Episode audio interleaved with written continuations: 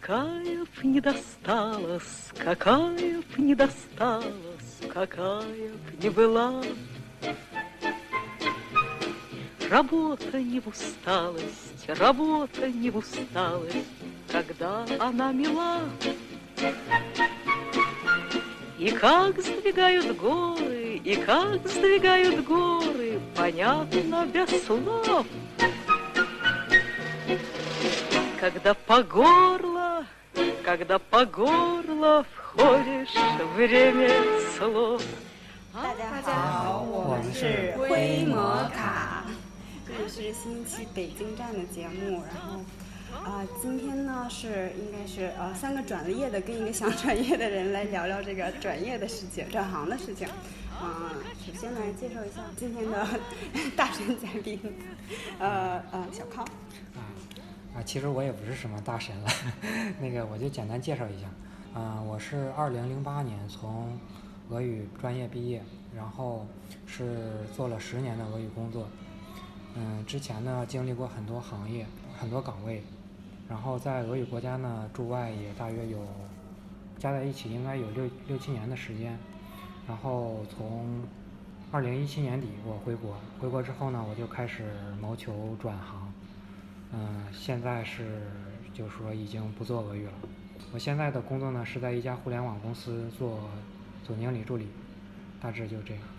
呃哈喽，大家好，我是卢卢哒。就是我们去年的时候也差不多是这个季节吧，就是录过一期就是俄语就业的问题。对，就是我是对就业和转业比较感兴趣吧。我觉得就是因为在俄罗斯生活的时候，觉得还是挺就是那种乌托邦的，就是说你可以天天沉浸在你自己的世界里，然后你看回国了之后，确实也是面临着各种竞争啊、压力啊什么的。然后我是去年我是去年毕的业，然后大概是九月、十月份开始参加各种跟就是就业相关的这个，我开始接触这个话题，然后也就吃了一些苦，碰了一些壁吧。然后现在的话，其实相当于是尝试了一下转行。然后我转行的这个关键的 moment，就是因为我在知乎上看了这个小康大神的一个回答，我就觉得就是呃，在转行这件事情上，就是说，嗯、认识他，他他认识是特别清醒的，就是说没有说特别执着、执迷于，就告诉大家就是俄语专业就是好，你就是什么选择这个专业没有错呀什么的。因为知乎上现在确实存在一些软广，就是我刚才也翻了一下，有一些中介呀。还有一些做一些什么就是赚钱类的，反正他们就会说什么，嗯、你来俄罗斯怎么怎么，就是 就能给你一个未来 这种的。然后就是觉得我在这件事情上有过一些想法，然后就挺想拿出来和大家分享一下。因为每年俄语人对，还有一个是我想做这个的是，呃，因为之前前两天正好有一个学妹，应该是比我低一届的学妹，然后她看我发朋友圈，然后问我说：“欣欣，你现在在北京，你做什么工作呀？”然后我说就是，对，现在已经不怎么用上俄语了。然后她就说：“啊，你怎么能这么果断？怎么这么决绝？说转行就转行了？”就是我是觉得转行这件事，它并不代表我放弃了俄语，我反反而是觉得它在把我往一种更宽的道路上拓展了你的对对对就是不能说你现在不做俄语了，你就相当于你是放弃俄语了。嗯，我觉得去尝试一些新的东西，包括我现在做的工作，我觉得也给我新的感受，所以就想，嗯，拿出来和大家分享一下这样的。Hello，大家好，我是玛莎。然后这次呢，就是受月月邀请，也是希望就是说呢，呃，就是谈一下转行的这个问题。但是其实我是毕了业就在另外一个行业里了，就是并不 存就并不存在于什么就是转行的这个问题。但是我也确实是就是面临在找工作的时候面临了一个就是是坚持自己的专业，还是去呃去就是寻求一些更多自己的发展方向的一个问题。所以那个时候我也就是去思考了很多，然后也是也是希望就是在这期节目里面能跟大家分享吧。嗯，所以我就是那个就是还没有转行，但是想要转行的人。我呃经历过一段时期，真的就是嗯，因为我做媒体做了很久了，就是在媒体里面我从事那种什么俄语汉或汉语俄的这种。我有一段时间特别低谷的时候，我就真的想换一个行业，就是跟俄语完全无关的。我当时就有过这种冲动，但但是学俄语学了这么多年，然后你就感觉这是我的优势，呃，怎么样？就是如果没有了这个优势，我去哪？我就是跟别人一个起跑线啊，就是就会觉得呃心理压力，你就不敢去离开这个呃俄语。既然说到这儿，咱们说说就是俄语都有哪些就业方向吧。小康大神的，我我有看过他知乎上那个文章，也分析的这么说呢，我是到位。感觉好像你把所有和俄语有关的行业，就是工作都尝试了一遍。就是感觉吃尽了，就是俄语人不 不，这这个不能这样说，不能这样说。嗯，就是对于俄语就业这一块儿，我还是有一些有一些研究心得的，因为我之前也是我毕业时间比较早嘛，工作时间也比较长，就是一直在尝试寻找一种就是职业上就是通过用我的专业能够职业上走得更宽的这样的一条路。但是很遗憾，就是到现在我发现，这条路就是并不是太顺畅，就是并不是太好走。既然就是刚才咱们说到那个俄语就业的一个方向，嗯，我这边觉得呢，就是大约有俄语应该有几类，我就先从最好的说起。第一个最好的呢，就当然就是说，利用俄语这个优势去考一些公务员、事业单位，或者说。俄语的一些学校，就是初高中。这个我先说它的好处，它的好处呢就是它稳定。这个稳定这个东西呢，就是你可能刚毕业的时候并不觉得它有多重要，但是你到三十多岁的时候，你会觉得这个东西是非常的重要。再一个就是可能可能保障比较好吧。老师这条就是当初当那个就是中学老师，因为本科现在就是说你本科毕业想进大学当老师那是基本不可能的。现在大学的老师的门槛儿基本都是博士，俄语博士。对，这就是很多俄语人他可能并不爱俄语，但是依依然坚持在读书的原因。本科毕业去当初初初高中老师吧，也就当。本科对。现在还有初高中学俄语啊，有，因为近有有有，因为因为近些年，就是因为近些年这个就是“一带一路”嘛，这个政策，现在就是小语种这边很多。中学呀，他们就是为了响应国家政策，他们就有那种，嗯，小语种、小语种那个课程，就是可以用小语种高考。像是刚才说到就是大学老师的这个问题啊，就是因为我有一个朋友，研究生毕业之后呢，他就在江苏的某高等大学学校，然后就是当了老师，然后他在那儿就是工作了几年之后，女老师，然后就义无反顾的辞了职。进了一家还不错的一个公司，然后就是也是做在驻外的一些工作，所以所以说就是我觉得稳定的这个这个概念也是其实是需要就是自身的一个呃自身的和就是说伴侣的就是共同支持，才能就是说你把这个稳定的概念要支撑得住。就是在他的那个概念里面，其实大学老师并不对他来说也不是说一个特别稳定的工作。这一块其实还是竞争比较大的。因为总的来说是俄语俄语生现在毕业的基数很大，国内的话高校有一百多所开俄语专业，嗯，俄罗斯呢，二零二零一六年的统计是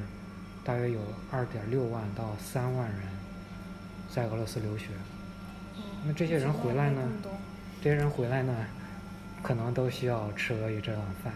这光是俄罗斯，那乌克兰还有白俄呢，可能加起来是他的。三分之二，或者说它的一倍，就是现在市场上产出的人，产出的人才特别多，所以就导致这一块它竞争也很多。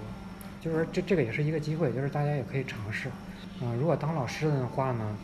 南方的一些省份可能会比较好，像深圳，它的初中、它的中学老师薪资很高的，比如说是代课的话，可能就能月薪过万。因为前两天我们群里刚发了一个那个，就是深圳。一个教育局发的一个通知，说是招聘那个，就就不是不是说俄语这块儿就是说招聘那个中学老师，好像是本科的话是年薪二十多万。哇！所以去那边当老师是可以的，但是就是竞争很大，就是学术这条路是这样。然后，嗯，再就是那个考公务员呀，还有事业单位呀，这个的话现在也不是太乐观。现在呢，就是国家对俄语这个 有一种一棒子打死了的感觉，俄语这条道啊，好艰难。也也不是，就就是就是我就是我首先说的。接着听下去，以后就会有解。对对对，后边有后边有解决方案，不光是提出咱们不光是提出问题，还会提供提供还会提供解决方案的。公务员这块儿，国家这个口对俄语这个口是在慢慢收紧的。嗯。大家可以从每年十月份、十一月份那个国考的那个就是职位表里可以就可以看出来。二零一零年我参加过一次国考，就是国家公务员考试。嗯，当时国家部委用俄语的，就是招收的俄语职位还是还是挺多的，大约得有，就是算上海关可能有十到二十个吧。但是好像二零一八年、二零一七年。嗯，各大部委好像只全国只招三个人，但是外交部还和海关可能还是保持原来的一个数量。再就是地方公务员，地方公务员的话用俄语的确实比较少。嗯，是比较少，但是我觉得可以考虑一些，就是说“一带一路”方向的一些省份。就是我我当时有一个同学，就是他也挺特殊的，就是。嗯，就反正我觉得从我们学校毕业的好多人都听他说，就是毕业了业之后呢，他是很偶然的一个机会，就是进陕西的一个外事了。就是可能因为他们那一年是，嗯，陕西正好“一带一路”的这个方向的一些活动，然后比较多，然后他们的合作也比较多。然后后来就是他进去之后，然后发展的也还是不错的。嗯，那是对，因为现在这个“一带一一带一路”政策是推行的比较火热嘛，这块可能会有一些新的机会。包括前半个月之前，国家的一项政策就是啊自贸区，因为开放了是是多少个二十多个自贸区，其中里边有呃黑龙江，就是黑龙江那个黑河，黑河是开了一个自贸区，黑河绥芬河没开没开，反正是那块儿对肯定对俄语是一个利好的消息。自贸区的话，这个东西是挺挺有意思的，挺挺应该是挺有潜力的一个东西。嗯。肯定在这一方面，嗯，如果要是开自贸区的话，它肯定会市政府啊或者省政府啊肯定会对俄语有一个需求。然后再一些就大的一些这种国家国家的一些传媒呀或者这一方面的，比方说外研社、央央视、新华、新华社、新华，然后。人民其实都都有对人人民系的对，对这里边它也有一些，但是总的来说职位数量好像不是太多，但其他其他的要求也极其严格。对对对，要求比较高，要求是比较高。就是其实我觉得，就是正好说到这一块儿啊，就是我可以分享一下我当时就是为什么我当时毅然决然的去寻求了转转转行的这个，是因为其实我来北京的时候是我来我接到了 YI 社的招聘。就是那个那个 offer，然后，然后我到就是那个那个现场的时候，我才知道，就是当时就是接到 offer 的人，嗯，大概有一百家的研究生以上学历的人同台竞争，而且就是可能有的人甚至于博士，甚至于干了好多年就是翻译的人，然后我当时就是坐在那儿的时候，我就如坐针毡，就觉得。我在干什么？而且他他当时其实招聘的是一个非常小的一个编辑的一个职位，但是他们当时要求的非常多，就是呃你英语要过多少多少级，然后你的你的俄语水平要到达一个什么程度，你有留学经历的是什怎么样怎么样的？就是其实我们那个厂里面的很多人，大部分可能百分之九十的人全都是有留学经历的，甚至于都是在呃俄罗斯的很多高校出来的，就是。就是，嗯，硕士生或者博士生这种，所以当时我就受到了打击，我就觉得可能俄语晚这碗饭真的不太适合我吃，然后我就就是坚决转了行，嗯。其实我是默认以上的几种路对我来说都是关闭的，因为我去年就是来北京之后，其实因为那个时候从俄罗斯俄罗斯回来，我就觉得岁月静好，就是没有感觉到什么压力啊什么的，就觉得。我我怎么样都能活，就是找一个差不多的工作，然后就。呃，能自给自足就可以了。然后回来以后发现，自给自足好难。对，就是一片，就是惨不忍睹，真的是。然后也参加过几场那个什么校园招聘会，包括像什么 CCTV 的那个，还有外研社的，还有一个叫什么外文局，我也都尝试过。还有那个北京语言大学，他招的是那种教辅岗。然后就我是为数不多进进去的，就是入围的几个人，大概就三三三四个人吧。我那个时候觉得已经就是几率可能稍微就比较大了，我还觉得哎这还挺幸运的。然后我从来了之后，对他就一直拖拖拖，他那个面试总共分成了四轮还是五轮？就是第一次面什么，第二次面什么，然后其中还考了你的英语，然后我那个时候英语也是比较混乱的状态，就一张嘴满脑子都是蹦俄语单词，然后就是后面是就最后还有我大概是参加第四次面试的时候，然后收到了那个校方打来的电话，说就是呃就不好意思，我就觉得也没什么惋惜的，然后嗯就来到现在的这个公司。就是像一些什么公务员呀，我真的是没有想把太多精力花在他们的那个考试上。其实考公务员呢，啊，我可以说一下我当年考的一些心得体会。我当年考的是那个教，我当年考的是教育部对对外合作与交流司下边的一个用俄语的一个岗位，那是二零一零年。其实我当时报的时候竞争也很激烈，全国只要一个人。然后报名的得差不多 上千人，但是最后考的呢，可能考，因为很多人报了名，他他一发现，哎呀，报的人很多，他就不去考了。可能最后考的话，也就是百十来人吧，应该应该是有上百人。但也差不多是一比一百。对，一比一百。然后你要你要考到前五名，你才能进面试。然后呢，我当时就考了第五名。还 还可以。嗯。他考的时候是考，嗯，反正当时的话就是一个是就是正常公务员考的那种行政行测跟那个申论，再一个呢就是有一张俄语试卷，水平类似于专八水平吧。但是面试就比较难了，因为面试的话，它是分当年是因为是分这个专业课测试，还有一些这个行政能力测试。行政能力测试就是跟其他人考的差不多。但是专业的这一块呢，当时找的是一个外交部的翻译的大神给我们测的口语，就是类似于就是央视那种新闻，他念一段中文，然后让你让你立刻用俄语翻出来，或者说他立刻他念一段俄语，然后让你用中文说出来。哦，这个在这种交传嘛，交传。还有一个是复述题，就是他念一段那个很长的新闻，然后让你复述下来。我就觉得这个超难。所以我也当时也发挥的不好，最后我被刷下来了。嗯，我们那一届一最后要要了呢，是一个女生。那个女生呢，她是在就是在央视工作，啊，央视编辑，他就是整天编辑那种新闻的，所以他对这种东西很熟悉。有些词什么？对对对，反正关于关于这关于这个第一类工作，大致就是这么多。嗯，就是学习学术这条路，还有一个就是事业单位跟公务员这条路，就是这这条路呢，嗯，最大的好处就是稳定。在它的比较难的地方呢，就是它的要求会非常的高，所以就是刚才说的这第一档类，注定只是适合少数人。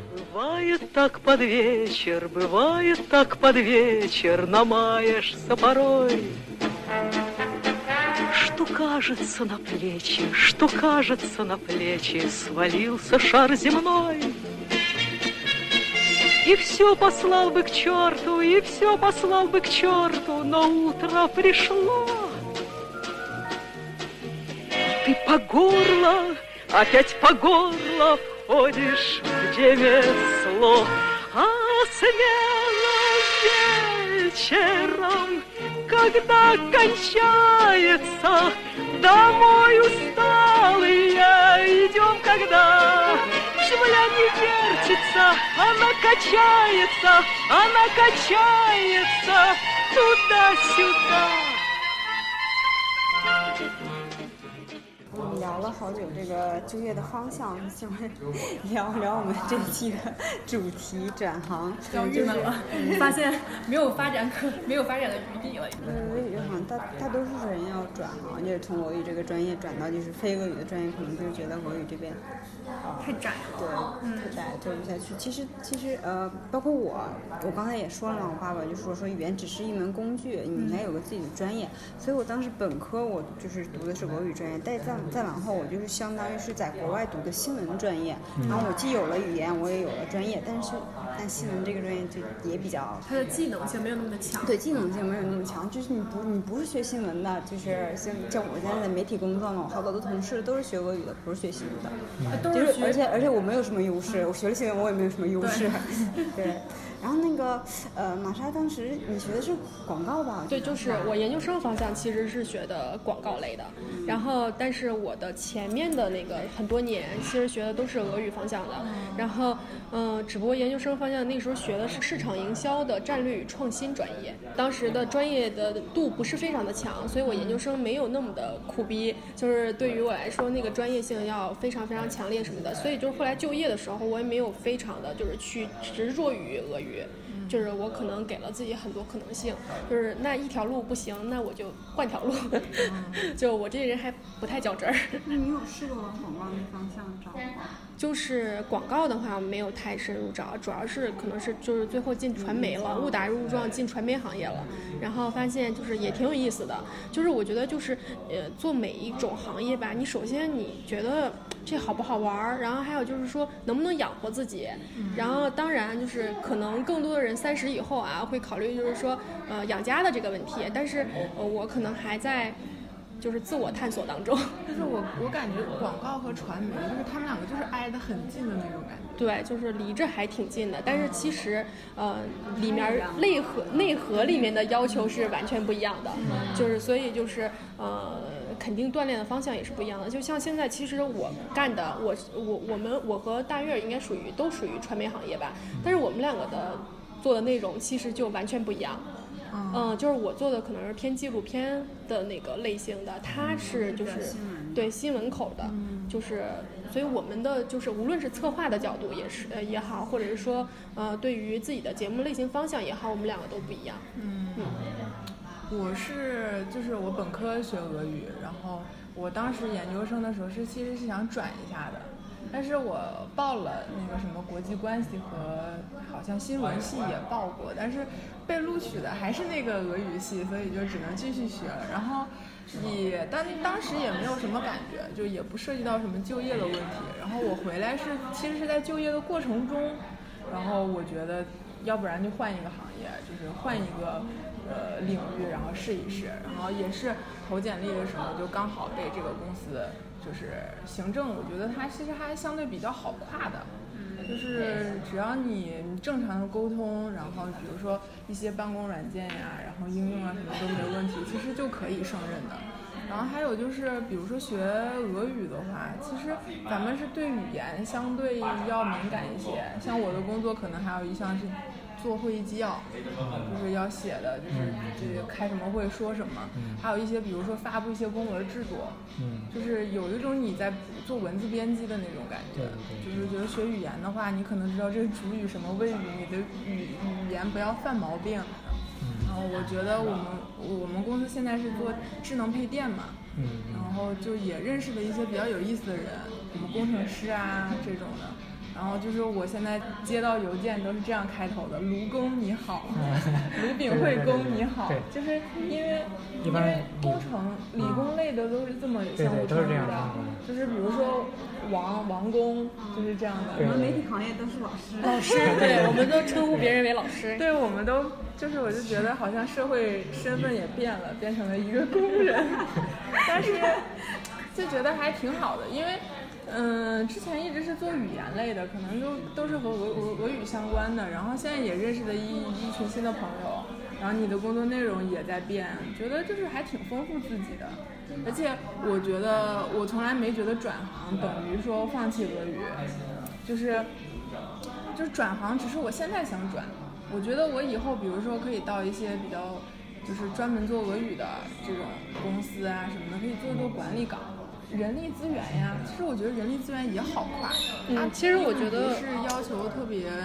对，并并不那么硬性。对，我觉得就是比较适合女生，因为我。哎，其实还有一段就是比较隐，就是难受的经历，就是我之前和王大悦录过那那期转，就是找工作的工那个节目以后，然后我就去了塔吉克斯坦，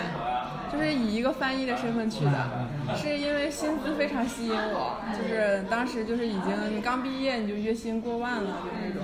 然后觉得塔，我是没觉得塔吉克斯坦和俄罗斯有什么区别，反正都是没去过的地方，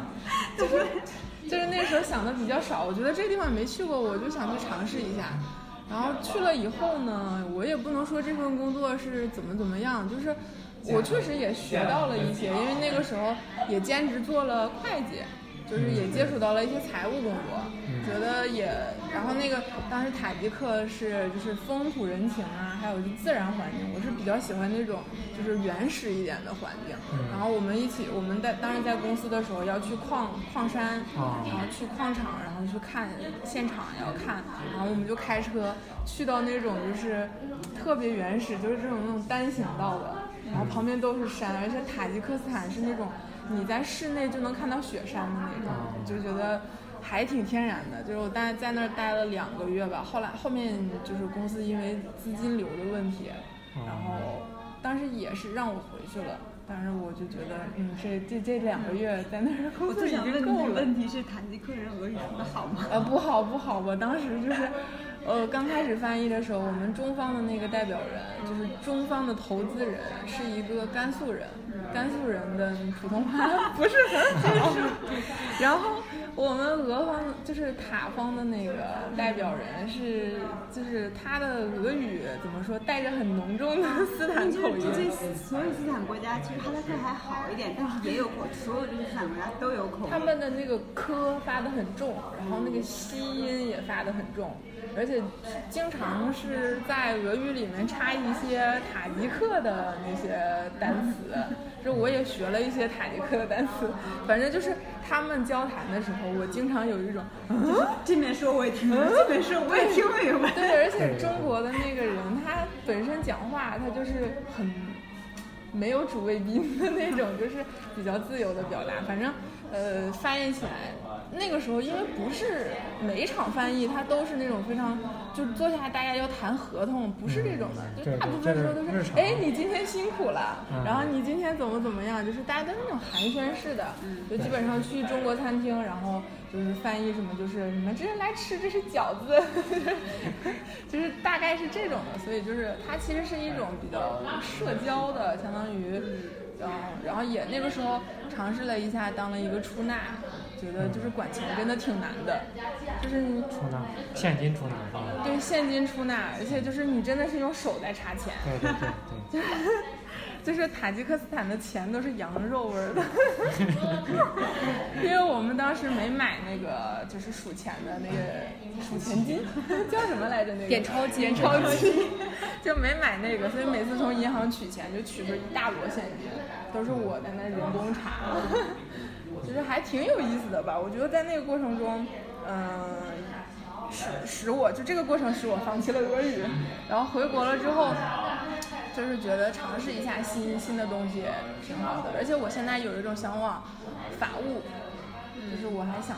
考一个就是什么法律职业资格证。说到转行吧，我个人认为，在一个企业里，就是比较适合女生的这种就是知识类的，一个是行政，行政就包括了就是说普通的行政和人力资源，然后还有一个就是就是法务类的，财务法务，就这种有专业性的。然后法务，我跟那个就是财务，我跟我们公司的财务也沟通过。就是我觉得财务是要翻越几座高山。对对对对。就是你要先，首先你做好一个，就用数字语言，就是呈现你公司的情况。你这门技能学会了以后，你可能要考一个什么中级啊、高级啊，会计什么注册会计师，还有一些注注会之后还有另一座更高的高山。就觉得这个，首先我对数字可能不是那么敏感。然后我就觉得这个翻起来可能要更难一点儿。然后法务的话，就是说你考完那个资格证以后，就是你是需要积累实际的案例，嗯，就是这个过程是循序渐进的，慢慢的。嗯，我觉得我也比较适合从事那种文字性的工作。其实我觉得我听如大家说完了之后吧，我觉得他是你是在那个转行的这个里面，其实你是在，就是你知道你自己适合什么，就是你知道就是说我适合就是跟呃语言相关的工作，嗯所以就是你你是有方向的。就是我觉得好多人，就是现在的好多呃，就是比我小的人，可能就是呃，好多同学就并没有特别的方向，就是不知道自己擅长什么。好多的时候，就是像我读，其实我那时候刚毕业的时候，我也不知道我自己擅长什么，而且我觉得我这个人，嗯、学了很多年俄语，但是也没有学明白，就是我觉得我还不是非常的，就是在这条路上很专业，所以当时我毕业之后就没有就执着于走这条路，而且就是我的，就是我当时就觉得吧，呃，如果呢，我就在一个很平凡的一个就是外贸的小公司里面做一个外贸员儿，对我来说实在是让我太憋屈了，就是所以我当时就是没有没有走那条路，然后就是做传媒的话，后来也是觉得就是纪录片本身是有意思的，然后才去做，因为我做的是旅游类的嘛，然后就是也是就是实我超级喜欢看纪录片，就是也是也是就是去各个地方，然后听不同的故事，然后来来来来工作的。其实我建议的现在的小朋友就是我我有我有一些就是就是传媒类的一些同行们，然后总是每天写一些鸡血的文，就是跟现在小朋友说啊，就是就是好多不是现在的那个呃有一些网上比较流行的什么呃世界太世界很大，我想去看看，然后啪就辞职了，就是这个吧，我特其实不太推崇。就是我不太推崇，我就是我觉得你最起码你要知道，就是说我下一面就是下面我要干什么，然后你再说世界太大，我想去看看，就是别你下面还不知道我自己要干什么，然后你就跟上一任说，就是说世界很大，我想去看看，再见。世界 呢？对？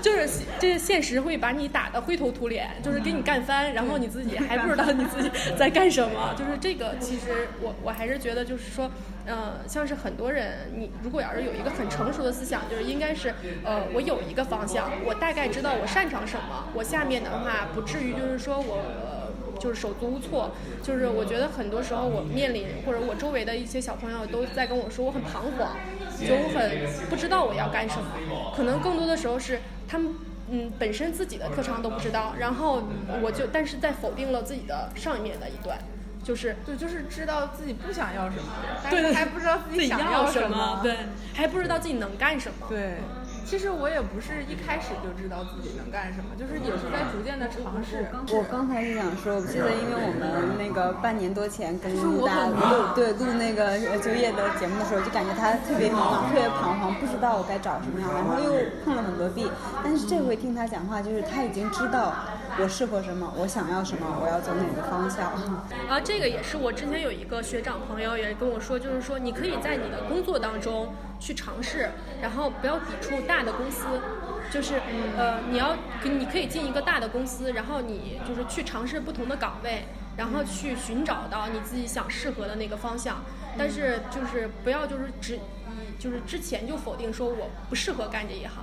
就是好多人就是可能毕了业之后，然后就进入了某一个行业里面，然后自己发现我就不适合，然后一味的在跳，就一味的在转行，一味的在转行的这种，我我也不是我觉得就多尝试吧。我当时就是每天都就是每天都去面试，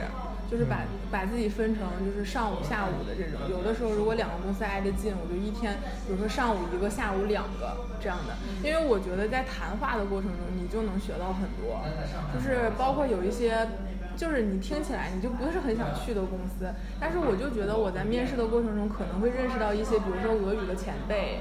就是在这个行业做了很久的，就是通过就是聊天，然后了解一些行业的动态。因为我们的最开始的时候肯定找工作都是茫然的，什么都不知道。然后我就觉得，嗯，在交谈的过程中，然后慢慢的明白了，就是说一个公司的架构、岗位的分支大概是什么样的，就是也是在一个摸索的过程吧。那像你，嗯，因为你刚毕业，就是你毕业以后的一年内，你要找你都算是应届生。像我，我想跳，呃，我想转行的话，然后我也在一直看那些就是招聘的信息，好多都是招应届生，就对是说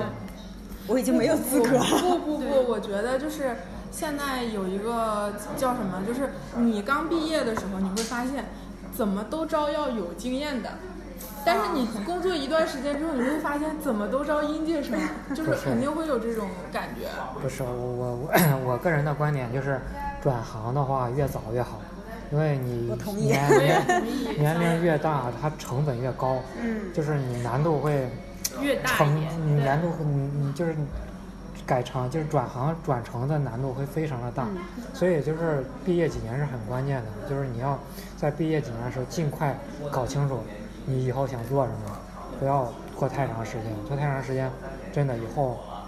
难度特别大。我 就是我说一下我的经历，我从 对呀，我刚想问，我说小康那属于就是十年，十年之后才做了选择，所以那你你觉得你现在的这个状态算是？我觉得就是我十年之后是太晚了，转行是太晚了，而且是特别的难，真是特别难，因为你很多时候，你像比如说你你说你投简历，每天都有都有。都可以都有面试，那我投我我投了可能我投了可能真是好几星期都不会有一个给我打电话的，就是就是其他行业的，就是跟俄语无关的，真的真是那样。那你当时投的是什么岗位？我投的也很多了，我因为我也很多，当时也有很多尝试。我是从国外回来之后呢，我是觉得现在因为那会儿那个国内互联网发展的挺好嘛，我对这方面也感兴趣，就投一些互联网的岗位。一些运营的，一些商业的商务的，但是发现也很难。就是互联网，他们用的玩的这些东西，跟传统行业完全不是一个模式。我现在觉得，就是互联网行业肯定是，如果说推荐的话，就是大家去什么行业，我觉得我是首推互联网行业的，因为是这样的，就是这个行业里面，它都一般聚集的都是一些之前没有过相关经验的。就是说，你来了之后，你积攒的经验，相对来说，对你积攒的经验，再去跳到下一家互联网公司，会马上应用的。这这个行业呢，确实是这些年是一个比较比较朝阳的一个行业，但是这个里边也有很多问题。因为我在互联网也干了，就是虽然干的时间不太长吧，但是我也接触了一下里边。第一个呢，就是互联网的趋势，就是从去年去年开始，互联网行业呢，就现在就是。很少再有这种现象级的产品出现了。你像之前什么美团、共享单车、滴滴打车，这种都是现象级的，就是一就是原先没有的东西，而且很快这种公司就崛起了。但是从去年下半年之后，现在没有什么没有新东西出了，就出了一个拼多多这种现象级的东西。现在还有啥呀？没有了，就是这种。它已它这这个 to C 端的已经开始在走这种下坡路了，包括今年年初的时候，这个大量互联网大厂裁员，嗯包括年初的时候，呃，去年去年下半年那会儿那个区块链比较火，但是到今年的时候，区块链也凉了。我到现在都觉得区块链是一个就是。你现在也说不好它到底是好还是坏，就是被炒得很火。我觉得一旦它在没有应用之前被炒得这么火，它有可能就就就就就此凉掉了。就互联网行业吧，它那个变化很快，它要它那个周期比传统行业快好多。它可能可能半年这个风头就过去了，可能几个月这东西就已经就已经衰落了。而你这大批的从业人员，你可能。就不好转。你比方说，我们公司之前招这种运营人员，就是年初的时候招运营人员，很多我我筛简历，我帮着他们筛简历，很多那个区块链的人想往我们这儿投简历，我们老板说区块链的人所有人不要看，说这波这波这波人这个区块链这不行，不行。我我之前有一个朋友，就是我的研究生的同学，他是我认识的里面，我可以说是俄语最好的。他就是能上课就直接和老师就是直接 battle 的那种，就是说就什么问题就能发表自己的观点。然后他毕业了之后是去的吉尔吉斯，他就是挖矿，但是是挖的比特币矿。然后他今年四月份的时候，我俩见了一次面，他就说他们公司也是因为资金流的问题，然后他说现在就是没有什么业务，就是也不忙。然后他现在就是辞掉了那个工作去做别的了。对，就是转互联网，我觉得还是要谨慎。互联网里边呢，我之前也是特别看好互联网，但我研究了一下互联网中的一些岗位，我觉得互联网里边其实也就是搞技术的有出路。别的都是打字儿的。这当然这么说是比较极端的那，是核心嘛。对，这这么说可能是一种比较极端的说法，但是呢，这是我觉得好像任何银行业都都在工程师确实是很赚钱的，因为之前我对这块儿不是很了解，但是我们公司的一个就是就是做 Java 的，然后就是他们的月薪确实，他们就一毕业的时候应该都是一万二起的。对对，互联网反正我觉得比较核心的还就是搞这个研发的，就是就是码农，这这个是就是九九六的员，对波人挣对对的最多。对，这个还是互联网里边一个核心的岗位，因为他们即使你这个公司不行了，我跳到别的互联网公司，我也能用。其他的就比如说咱们转行，但是这种的话，你要是转这个，你就得从头开始学，你这个这这这这这不用，除非你就是这有难度，但但也有这个难度太大了。有转成的，俄语里边也有转成的。我那个我群里有一个就是转成的，他是转的工那个工程师嘛，这样的。对他之前是刚毕业的时候啊，这个如果你这个这个同学你要听到的话，不要怪我啊，我啊就是他刚毕业的时候呢是做这种俄语的海外游戏运营，就是往俄罗斯那边发行的一些游戏的运营，然后做了做之后呢，他对这一块比较熟了之后，他有自学编程啊，就自学这个，然后就转到现在在一家游戏公司搞开发。嗯，反正是薪资是很好，薪资很好。我也有朋友做游戏，感觉就是现在好像就是中跟俄罗斯的游戏好像其实我觉得这个对这个应该是全球的一个趋势，它并不是说中国的因为像整电并不是这样。就是因为全球的经济在下滑，就是你你在你在就是你在看就是历史的每一个时期的时候，就是你经济你会发现，就经济在下滑的时候，对，然后第三产就是一定是在上升的。就是呃，不是说二战期间就是呃都在打仗的时候，但是电影票一定是售空的，就是就是因为大家对于精神世界就是可能还是会有一定的就是渴望的。所以现在那个电电影满足不了了，我们就去虚拟世界寻找对就是其实现在就是游戏的这个行业，确实是在逐渐在就是被大众所认知，而且就是呃这几年国家政策可能也相对来说好一点，所以就是像是我好多一些朋友，就是我我的朋友有一些媒体圈的嘛。然后就是他们现在都做电竞的方向去了，啊，对就是好多，，电竞直播，嗯对。就是也还蛮赚的。但是这个咱咱们因为咱们这咱们因为是不是那个行业里边的，咱们可能看到的东西呢，就只是表面表面儿的。其实游戏行业呢，据那个同学说呢，也比以前衰落了很多了。对，就是它每一个行业里边儿还有一个小的趋势，咱们咱们就是没有那么深，咱们只能看到一些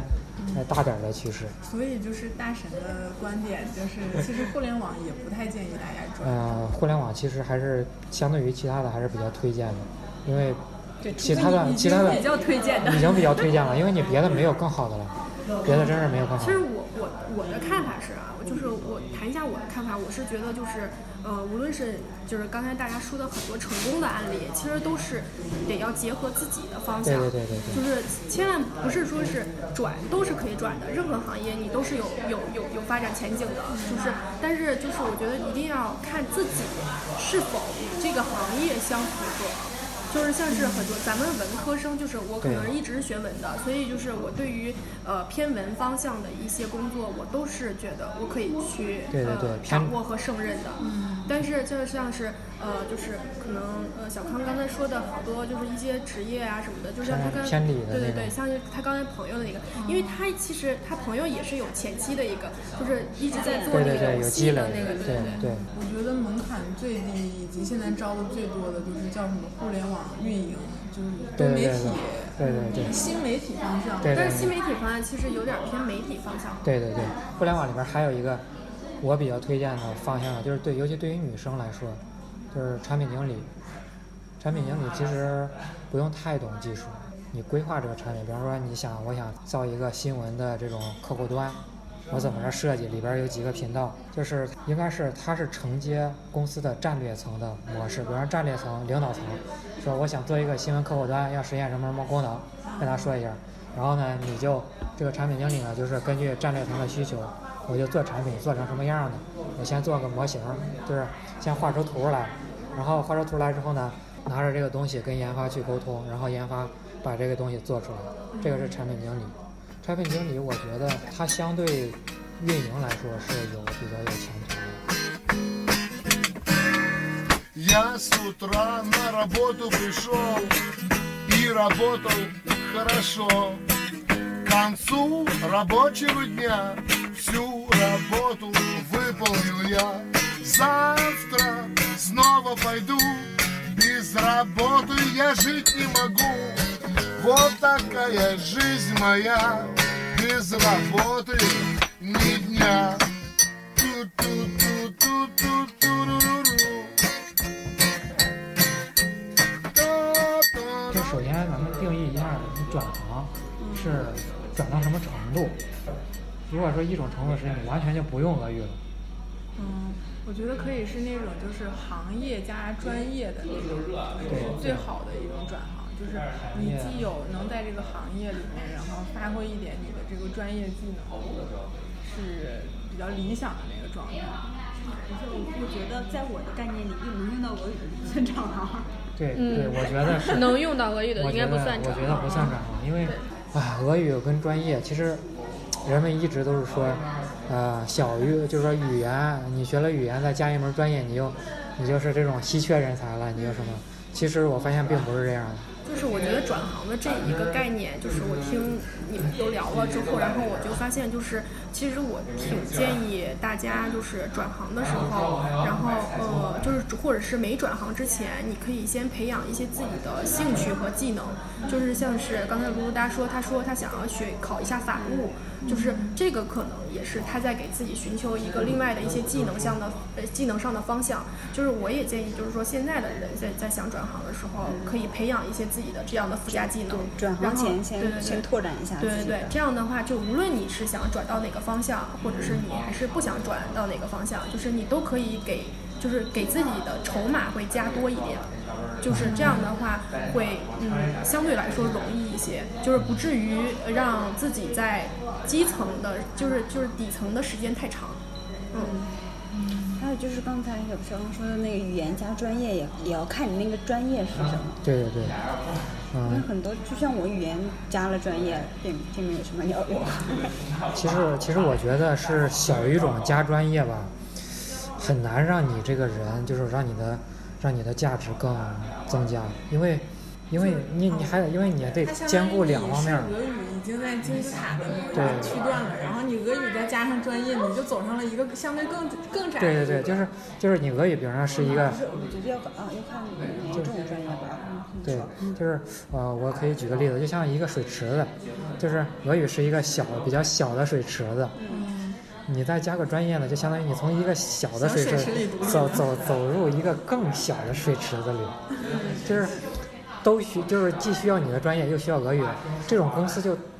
更少了。嗯，没有，我是从另一个角度来想的，就比如说有很多这种出国留学的，你在国内肯定是就是语言加专业就不太可能，就是语言加专业的，我我能想到的路径就是你出国留学，你在呃国外，然后学一个专业，你既有了语言，语言可能不是你主修的，但是你要用这个语言去学那个专业。所以就说你相当于你可以呃不用语言去从事那个专业，你也可以。就我找不到就是跟我专业相关的工作，我用我的语言我也可以找到工作，就相当于你有两条路。我是从这个角度来就是看待这个问题的。这这个我我觉得啊，就是你刚才说的这个观点，我觉得这条路走不通。这条路一个是，就是说你是你要是小语种加专业，就是只能是你这两种把你把你逼到一个更小的路上，它不会说给你拓宽两条路。就是这种它理论上是可行，但是可能现实操作中有难度，因为你要说像这种方式，就是说出国留学学一个专业，但是俄罗斯的一些专业呢，其实在国内并不太被承认。嗯，但是你如果选择就是俄罗斯很强的一些专业，比如说理工科的，我遇到过学那个矿矿物的，嗯对，我遇到过一个学古铂金，在古铂金学那个石油管理。啊，对，石油俄罗斯就是还比较，就是你学俄罗斯顶尖的比较强的，然后回国就是人家认你这个学派的。就我记得我有个演员朋友，中央戏剧学院，然后他就说他想出国留学，就跟老师商量说那个我去俄罗斯留学呢好，还是去日本留学比较好。然后那个老师就说一定要去俄罗斯，因为他们戏剧传承的到现在还是俄罗斯的那个学派，就是你要选择一个就是国内你承认的这个东西方向方向，对，其实我这专业我赞同的这个，是因为我本身就，呃，我本身应该是在国外学了一个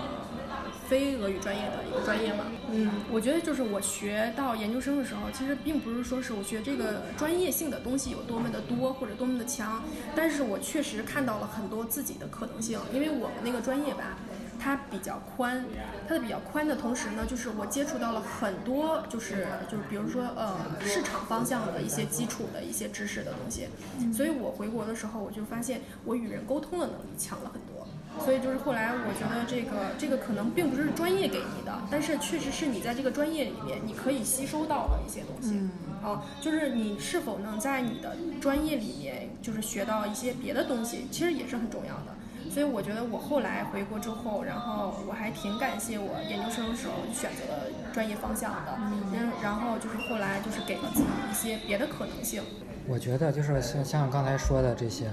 就是嗯，俄语加专业，就是专业的话，我觉得就是俄罗斯的一些专业呢，其实现在在国内被承认的并不是太多。俄罗斯它有比较优势的有有几类，一个就是刚才提到的那个艺术类，艺术类的，就艺术类的，这个确实有比较优势。然后再一个就是部分的理工，但是呢，其实大部分的理工现在俄罗斯的水平学术水平并不如国内的，它只有那么几个有比较优势，一个是军工。但是你军工人家不让你学，人家不会给你去了，那个你去了，人家核心的东西教给你，你去了没法报军工，人家不让你学。再一个就是计算机，计算计算机计算机，俄罗斯的黑客很厉害。对对对，就就俄罗斯有几所学校，就是那个圣彼得堡那个叫什么圣光机，啊，那个是圣 光机，那个可那个说是一土一土，那个那个可可厉害了，那个说是是非常厉害，但是。呃，很难读下来。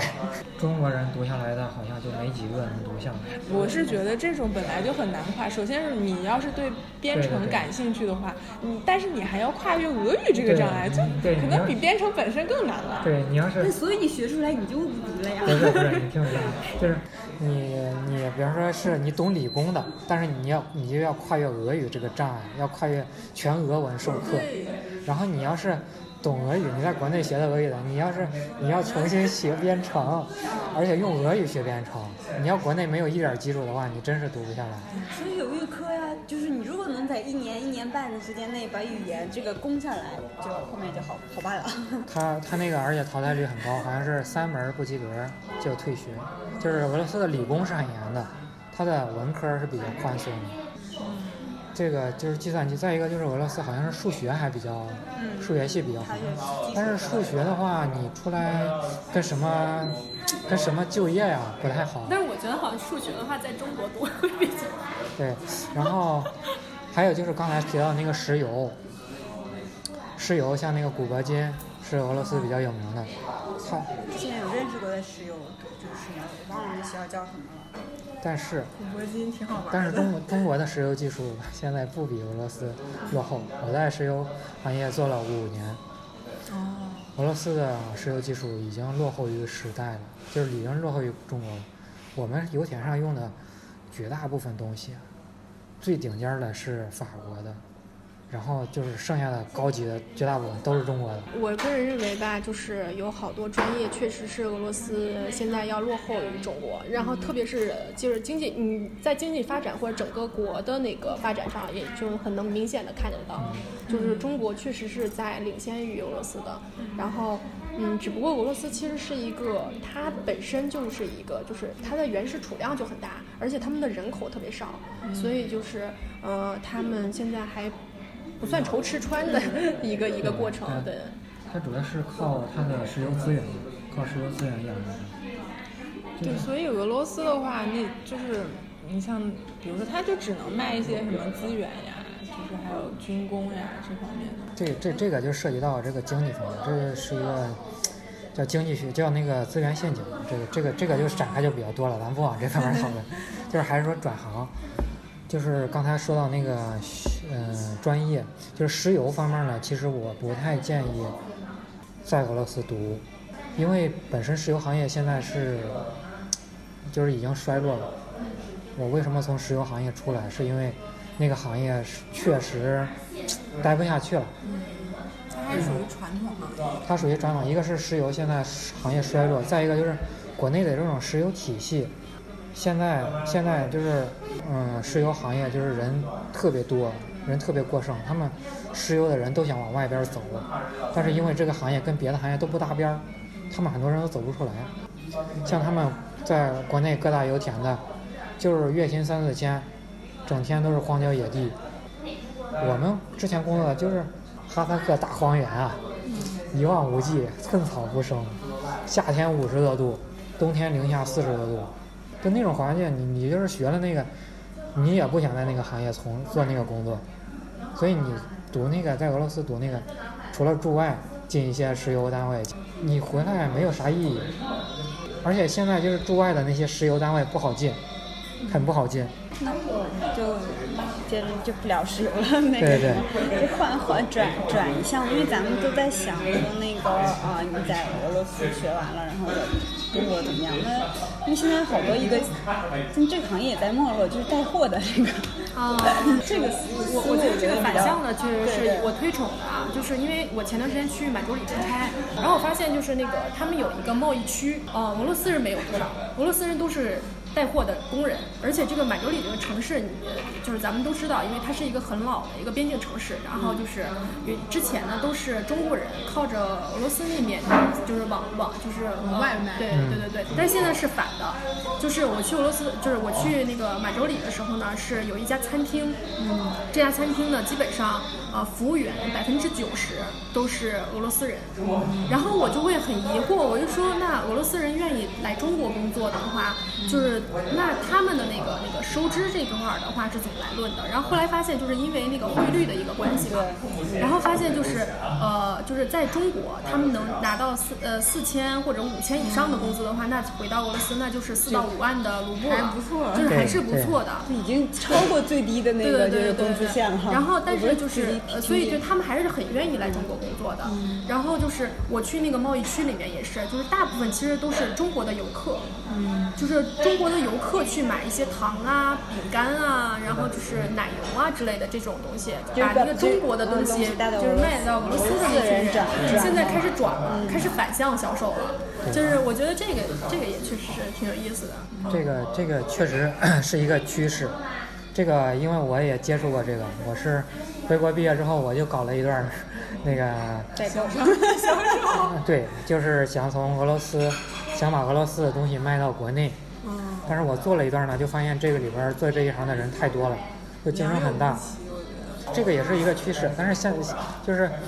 嗯、这个趋势呢是东北有很多人在做，但现在我发现还有一个其他的，像北京这边招俄罗斯人过来工作，啊教育练 对，或者是劳务，嗯，劳务对演员，劳劳务还有那个网红，对就是对他们有的时候会找，比如说你我真的是这个行业，就是我我还是提到，就是说上次我们去那个曼哲里的那个，因为我们当时就是有一个有一块儿是需要演员的，然后演员他们现在做演员经纪的人啊，做于俄罗斯或者乌克兰，嗯就是中呃中国现在是怎么的？乌克兰的女孩儿。白俄罗斯的女孩儿，还有俄罗斯的女孩儿，就是那种长得特别漂亮的，然后来就是中国这边工作，其实给的真的非常高。对我我要补充一下，有些可能在他们国内看起来都不是那种特别特别漂漂亮的但来这边就是啊美女。还是很不错的。然后且就是做演员经济的这一块儿，确实赚的也还是可以的。对对，有这的是那种就是过来当模特的，然后很多就是说像说乌克兰的、白俄的、俄罗斯的，然后我有认识我们同事有有老婆，他的老婆就是当模特的，然后他说他们过出去走秀，他不一定说是啊俄罗斯的，就今天你是什么美国小姐，你是什么法国小姐，其实都是俄罗斯人。但但是我我我还是给一句建议，就是现在的小朋友，如果想要转到这一行业里面的话，一定要谨慎，因为就是好多就是招聘的这一块还是有很多陷阱的。对，就是说什么演员经纪人，对对对对对，就是除非有很靠谱的人拉你入行了，要不然的话，我觉得就是转这行就是一定要谨慎。这这一行现就是鱼龙混杂，因为他也他这是招的那些俄罗斯俄罗斯一般都是招乌克兰或者白俄的，因为比较便宜。嗯嗯，比如而且对对，而且他们都是那种金发碧眼，一看是外国人。嗯，就是他们在国内就做几种类型的工作，一个就是演员、模特这一个方面，包括现在还能很多那个淘宝上卖衣服的那些平面模特，然后再一个就是招进来当外教。他不要求你那个当地人，就是不要求乌克兰人有多高的英语水平，你只要长得像欧洲人，然后英语不要求你有多高的水平，只要你能发音比较准确，不带着俄罗斯味儿就可以。然后来了之后，他们给你培训一下，然后就让你当老师。学俄语的来说，其实这个行业你只能进这种经纪公司，还真是需要谨慎，因为那搞那批搞那些的那帮人，就是早期他们在俄罗斯的那批倒爷。嗯他们他们搞其他的地方不行了，就过来那批人其实没有没有什么底线，他做的生意啊，可能有的也不是太好，可能。原来倒货，现在倒人。对对对，现在对现在倒人。我我觉得还可能就是变相的一个人口贩子啊，只不过就是说它是一个合法的一个劳务输出，但是就是我确实是建议，就是现在的小朋友一定要谨慎的入这行。然后就是我还想说的是。嗯，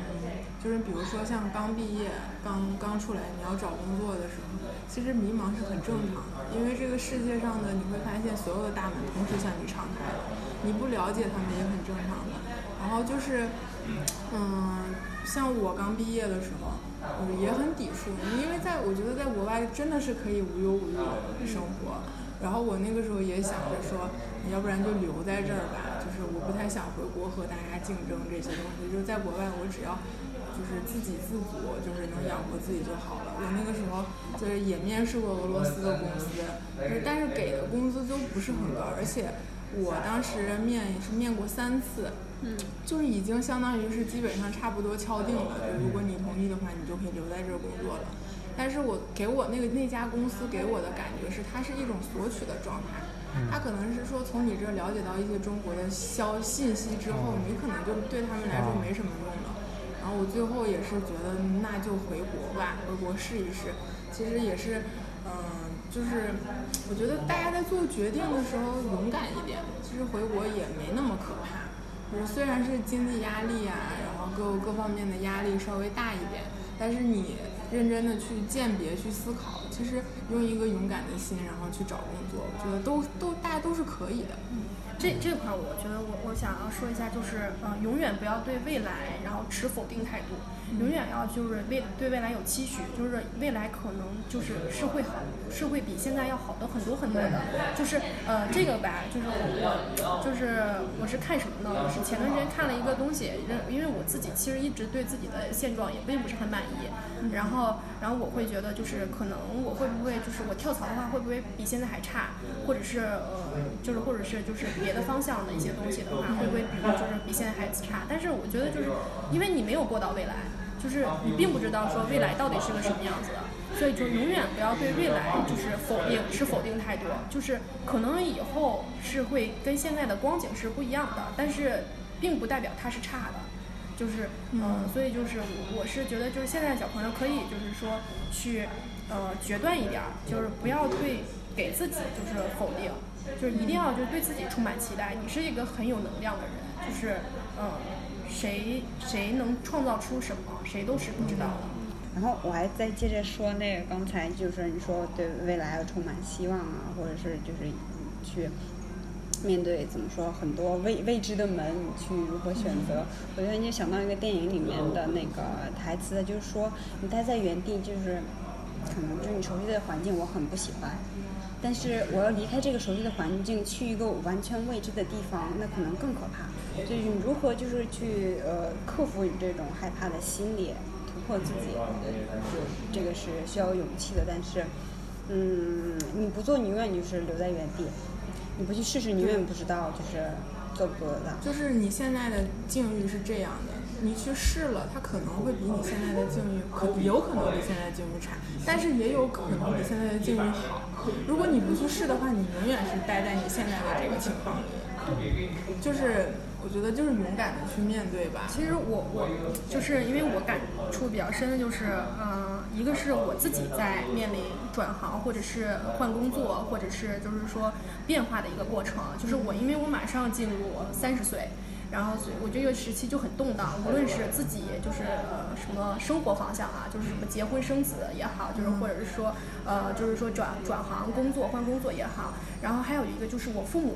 就我父母这个年龄呢，他们也面临了一个转行的一个东西，因为我父母是做小生意的，他们现在面临一个年龄，就是他们的年龄支撑不住他们的工作劳力。的东西，所以他们要换换行业，然后去换一个新的一个方向。我们全家其实都在面临一个这样的一个动向的一个东西。为什么我说不要给未来一些否定？是因为你这一生怎么样过，没有人是知道的。嗯，永远不要去照搬别人的人生去过活，就是你一定要知道自己就是怎样，就是往前走。然后我还是觉得我坚持就是之前我说的那个，就是你你在换行业的时候，一定要去勾连你自己。我所我的我自己特有是什么？对对对。然后还有就是一定要谨慎，就是你转行的时候要谨慎跳行，因为每一个次转行都是就是既要有勇气，也是需要谨慎的，因为你的时间就在那里，你的黄金周可能也就是十年二十年。对对。嗯，对，就是想想转，就是趁早转，不要等到对 特别尴尬的年龄，特别是特别是女生，就男生觉得还好一点，女生过了。三十转真的很难了，因为其实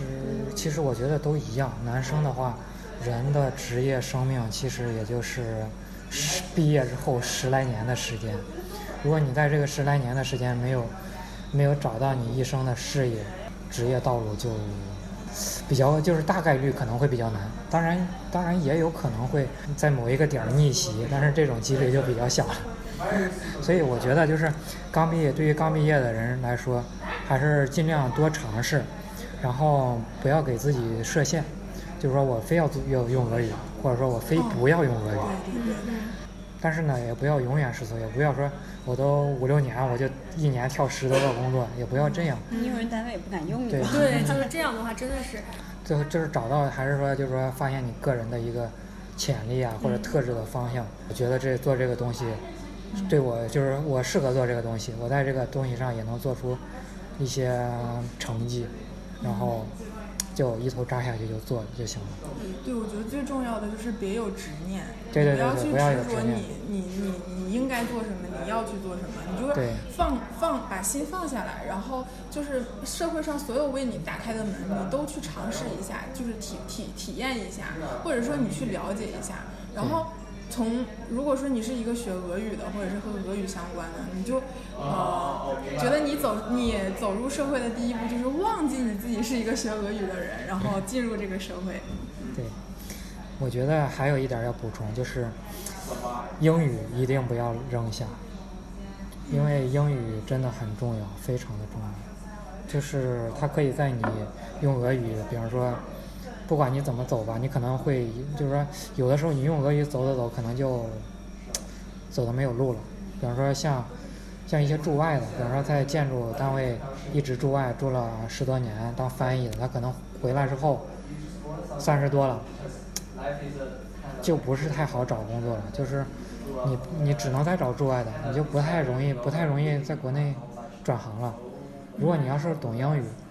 他就会为你。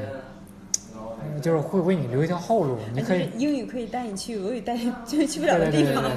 其实我觉得确实是自己自己可能有某一些，就是我是说，就是说自己要学一些附加技能，也是需要跟上的。就是你一定要在不同的时间投资自己吧，无论是在就是外在和内在都都是要的。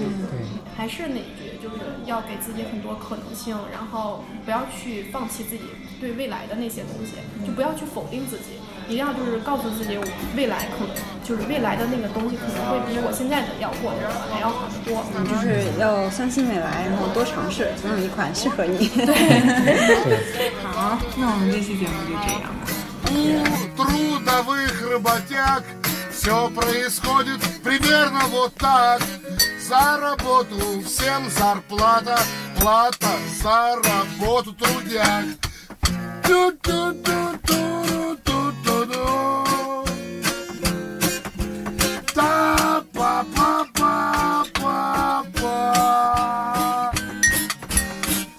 Я работаю ночью и днем, я горю на работе огнем.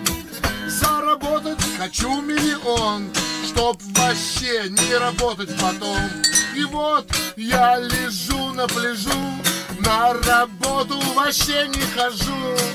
И другие бандерлоги дружно пашут на меня. Эй! Па-па-пара-па-па-па-па. Pa, pa, pa, pa, pa, pa. Pa, pa, pa.